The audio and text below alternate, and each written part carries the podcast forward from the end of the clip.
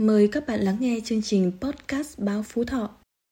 Nhân vật Mai trong truyện ngắn của tác giả Nguyễn Thị Loan sinh ra và lớn lên ở vùng Trung Du đất nâu lạo xạo sỏi dưới chân và cái nắng chói chang trên những đồi chè. Mai luôn tìm cho mình một nơi mới và công việc mới. Nhưng rồi giữa chốn phồn hoa cũng có những thứ hào nhoáng xung quanh, cô trở nên nhạt nhòa và trở nên lạc lõng. Giữa lúc đó, Mai muốn trở về nhà với những đồi chè suốt tuổi thơ dãi nắng. Nơi đó, mọi người vẫn chờ đón Mai. Mời quý vị và các bạn cùng đến với truyện ngắn Mai của tác giả Nguyễn Thị Loan qua giọng đọc của Tiến Dũng. Trong giấc mơ của Mai, cô lại trở về với ngôi nhà phía sau những đồi chè xanh phủ đầy sương, những bóng cọ ngả dần sẫm màu trong buổi chiều Trung Du, rực lên những áng mây nhiều màu sắc. Buổi chiều dịu dàng dẫn lối cho màn đêm, cùng mùi hương ngọc lan nhẹ nhàng trong gió, Mai đắm chìm vào ký ức tuổi thơ với ngôi nhà nhỏ có tiếng chim trong veo sau khung cửa sổ mỗi khi thức dậy. Mai muốn ở trong giấc mơ ấy, bồng bềnh theo nó trôi mãi về miền ký ức. Mai sinh ra ở vùng Trung Du, đất nâu lạo xạo sỏi dưới chân và cái nắng chói chang trên những đồi chè. Riêng cái gió ở đây thổi qua những rừng cọ, những đồi chè mang một vị như mùi mưa, những cơn mưa luôn đến bất chợt. Mai lớn lên hồn nhiên với những chiều chăn trâu quanh những chân rừng cọ. Cô có làn da nâu mịn, đôi mắt sáng ẩn sau hàng mi dày, khuôn mặt đẹp một cách riêng khiến người ta khó quên. Mai hơi rụt rè và nhút nhát, tính cách ấy dường như được sinh ra từ miền quê yên bình và tĩnh lặng này. Nơi đây, từ sáng tinh mơ, mọi người đã thức dậy thu hái búp chè trước khi nắng lên và sương tan hết, cho đến nửa đêm, nhà nhà thức đào chè, sao chè, cũng trong cái tĩnh lặng và yên bình ấy. Hình ảnh quen thuộc của Mai là bố trầm ngâm bên chén trà chiều, dưới bếp mẹ đã bắt đầu thổi cơm tối, khói bếp màu lam nhạt bay qua nóc bếp vấn vương chút mái lá bằng cọ bạc phách màu trước khi tan biến vào cái không gian núi đồi rộng lớn sau lưng. Đàn em nhỏ đã tản mát theo những trò chơi của chúng sau những đồi chè và chỉ xuất hiện đông đủ khi tới bữa cơm. Những chiều muộn như vậy, Mai nhìn xa xăm phía sau dải núi lam xa xa kia, thấy màu xanh da trời dần đậm màu lên, trở thành màu tím than trước khi trời tối hẳn. Chỉ khi dân buôn từ tứ phương tới thu mua chè, cái ồn ào huyên náo pha chút xuồng xã của họ mới đủ sức khuấy động nét u buồn như làn mây bao phủ quanh những đồi chè sáng sớm ở nơi đây. Buổi tối yên ắng của miền Trung Du, những con bướm cánh trắng nhỏ bay vòng quanh chiếc đèn đỏ treo ngoài sân, không sao xua nổi màn đêm đen dày đặc đè nặng xuống. Mai nghe từ trong phòng, bố mẹ cô đang lẩm nhẩm tính toán chuyện tiền nong, tiền trả nợ ngân hàng sắp tới hạn trả, rồi sang năm thôi Mai còn vào đại học. Những tiếng xì xào nhỏ dần, Mai chỉ còn nghe thấy thấp thoáng tiếng thở dài. Mai nhìn sang lũ em ngủ lan lốc bên trước phản. Mai biết mình học không khá. Cô nghĩ có lẽ mình sẽ phụ niềm chờ đợi và hy vọng của bố mẹ. Rồi nếu không đi học nữa, chắc Mai sẽ trở thành cô gái quanh năm cắm cúi trên những đồi chè, rồi sẽ đi lấy chồng. Là chàng trai nào ở các huyện thưa thớt người này? Mai buồn và cảm thấy dạo dực, bồn chồn. Nỗi lo lắng sợ hãi, những suy nghĩ cuộn lên như dông bão trong tâm hồn cô gái mới lớn. Mai muốn ra bên ngoài huyện, ở bên ngoài những đồi chè, những vạt cỏ yên tĩnh này là một thế giới nào khác. Mai nghĩ mãi về hình ảnh, những chiếc xe rời đi khỏi con đường đất trước nhà. Mai thấy mình đã lớn rồi, Mai muốn phụ bố mẹ kiếm tiền, nuôi đàn em còn nhỏ dại. Mai quyết định nung nấu ý định ấy, với bản tính rụt rè và kín đáo hàng ngày. Những suy nghĩ và dự định ấy được cô che giấu kỹ, đến nỗi trước hôm Mai bỏ đi một ngày, cũng không một ai nhận ra sự khác biệt của cô. Có chăng chỉ là một phút thẫn thờ bên cửa sổ mà bố mẹ Mai cho rằng đó là cái mộng mơ thường thấy ở những cô bé mới lớn và chẳng mấy quan tâm. Cho đến lúc những bộ quần áo được gói mang đi để lại ngăn tủ trống trơn và bức thư được viết nắn nót kỹ càng rằng cô sẽ lên thành phố làm việc, bố mẹ và các em đừng lo, Khi nào ổn định công việc cô sẽ trở về nhà thì mỗi người mới ngã ngửa. Tất cả gia đình tản đi tìm quanh đồi chè, quanh các rừng cọ và đi theo con đường đất ngoằn ngoèo. Dù ai cũng biết rằng tất cả mọi việc làm ấy chỉ là vô ích, chỉ để xoa dịu nỗi bàng hoàng của bố mẹ Mai. Vì nếu ngồi yên, chắc họ không thể nào chịu nổi. Sáng sớm hôm ấy, Mai men theo con đường đất. Mai đi nhờ một chiếc xe chở hàng mà cô nói dối là lên thành phố nhập học, mang theo chút tiền dành dụm được. Nơi cô đến là một nơi rực sáng đèn, ồn ào tất bật và đông nghịt xe cộ.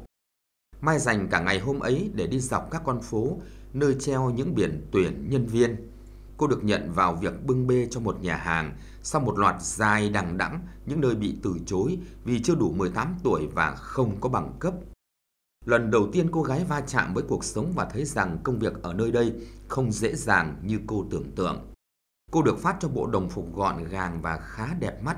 Suốt những ngày dài sau đó là những ngày Mai chạy đi chạy lại giữa các bàn ăn, bưng đồ cho khách, dọn dẹp các bàn ngổn ngang ly cốc, bát đũa, dầu mỡ và thức ăn thừa. Sau một ngày làm việc, Mai được trở về góc nhỏ nghỉ ngơi của mình, được chủ nhà hàng bố trí cùng vài nhân viên khác với đôi chân mỏi nhừ vì chạy đi chạy lại, vai và lưng của cô cũng ê ẩm. Cô nằm lặng yên nhìn lên trần nhà khi cô gái nhân viên giường kế bên gọi điện về nhà, khóc nức và nói sẽ gửi chút tiền về để chữa bệnh cho mẹ. Cô không khóc dù cũng nhớ về quê nhà của mình. Cô nhớ về đôi bàn tay của bố mẹ cô đen nhựa chè quanh năm vất vả.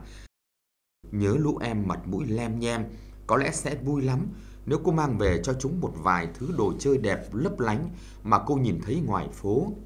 Giấc ngủ ập đến như con bướm giang đôi cánh đen đầy mộng mị. Trong cái mệt mỏi của một ngày làm việc, Mai ngủ ngon lành. Sau vài tuần làm việc, Mai cũng đã quen với công việc ở đây.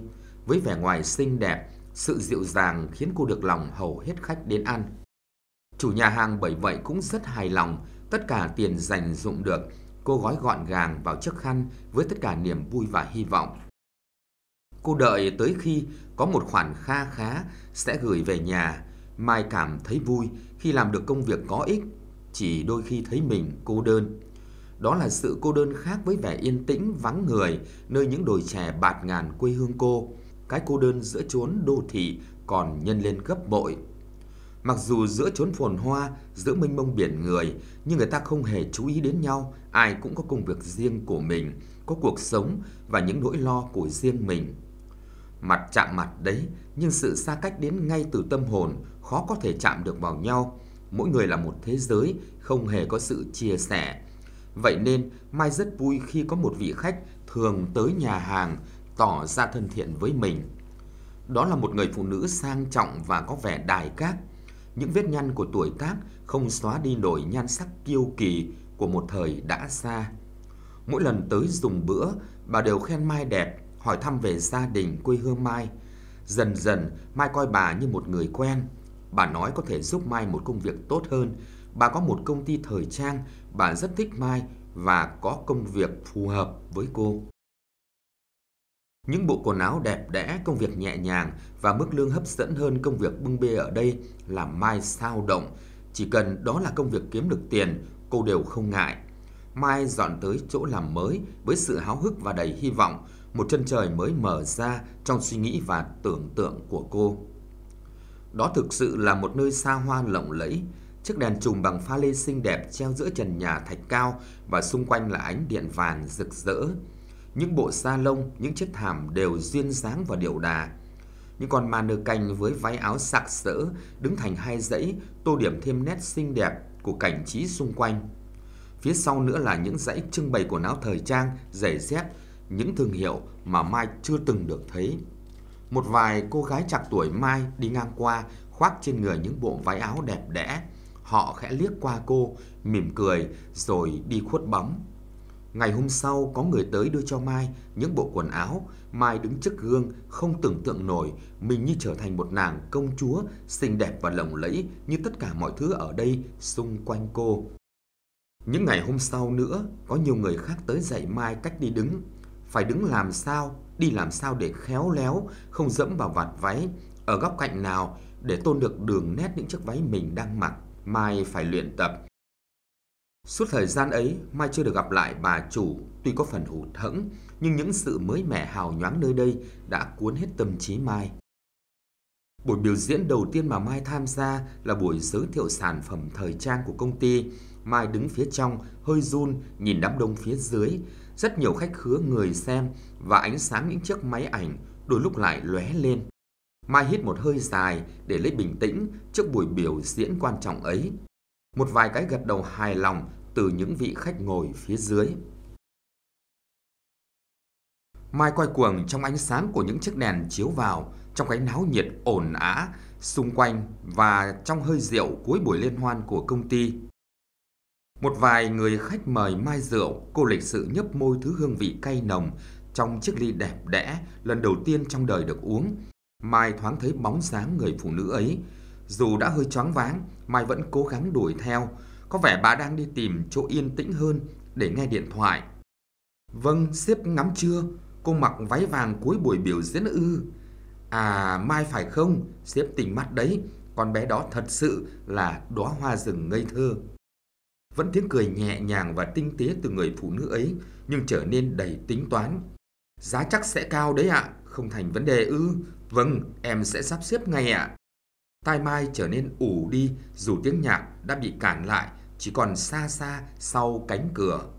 Mai nấp vào góc nín thở khi người phụ nữ đi qua. Mai quay về phòng thay quần áo. Khi xuống cầu thang, một cô gái có vẻ đang đi tìm Mai. Sao thay váy áo sớm thế này? Bà chủ tìm em có việc đấy. Mai vừa đi vừa chạy, bỏ lại cô gái cố gắng gọi với sau lưng Mai. Mọi thứ xung quanh cô sụp đổ, tất cả chỉ là tấm áo ngụy trang. Những thứ hào nhoáng xinh đẹp xung quanh cô trở nên nhạt nhòa, như thể những phù phép đã đến thời khắc hết hiệu lực, chỉ còn lại đống đổ nát xấu xí của hiện thực. Cô bước ra cửa, dòng người ngược xuôi như dòng chảy trái chiều trước mặt Mai. Giữa mênh mông ánh điện sáng lòa, Mai thấy mình lạc lõng, không biết đi về phía nào. Mai chạy đi mà không xác định phương hướng. Trong cái mênh mông của biển người, Mai lần đầu tiên cho phép mình được khóc. Một làn gió thổi qua, Mai có cảm giác đang chạy trên những đồi chè thênh thang trước mặt. Mai nhớ nhà, nhớ những đồi chè suốt tuổi thơ dãi nắng, nhớ những vạt cỏ thân quen mỗi buổi chiều hoàng hôn xuống. Nơi ấy yên bình có tiếng bố mẹ Mai ấm áp, tiếng cười nói của lũ em tinh nghịch. Mai lấy tay lau lớp phấn trang điểm đã nhòe vì nước mắt. Mai vẫn có một nơi để trở về. Nơi ấy miền trung du thanh thang gió, có những bông chè trắng dịu dàng dưới ánh trăng trong xanh, có những đồi chè mờ sương sớm, có những tán cỏ nghiêng che chân trời rực lên sau buổi hoàng hôn. Nơi đó, mọi người vẫn đang đợi chờ Mai. Quý thính giả vừa nghe xong truyện ngắn Mai của tác giả Nguyễn Thị Loan qua giọng đọc của Tiến Dũng. Chương trình podcast Báo Phú Thọ xin tạm dừng tại đây. Hẹn gặp lại quý vị và các bạn. Thân ái chào tạm biệt.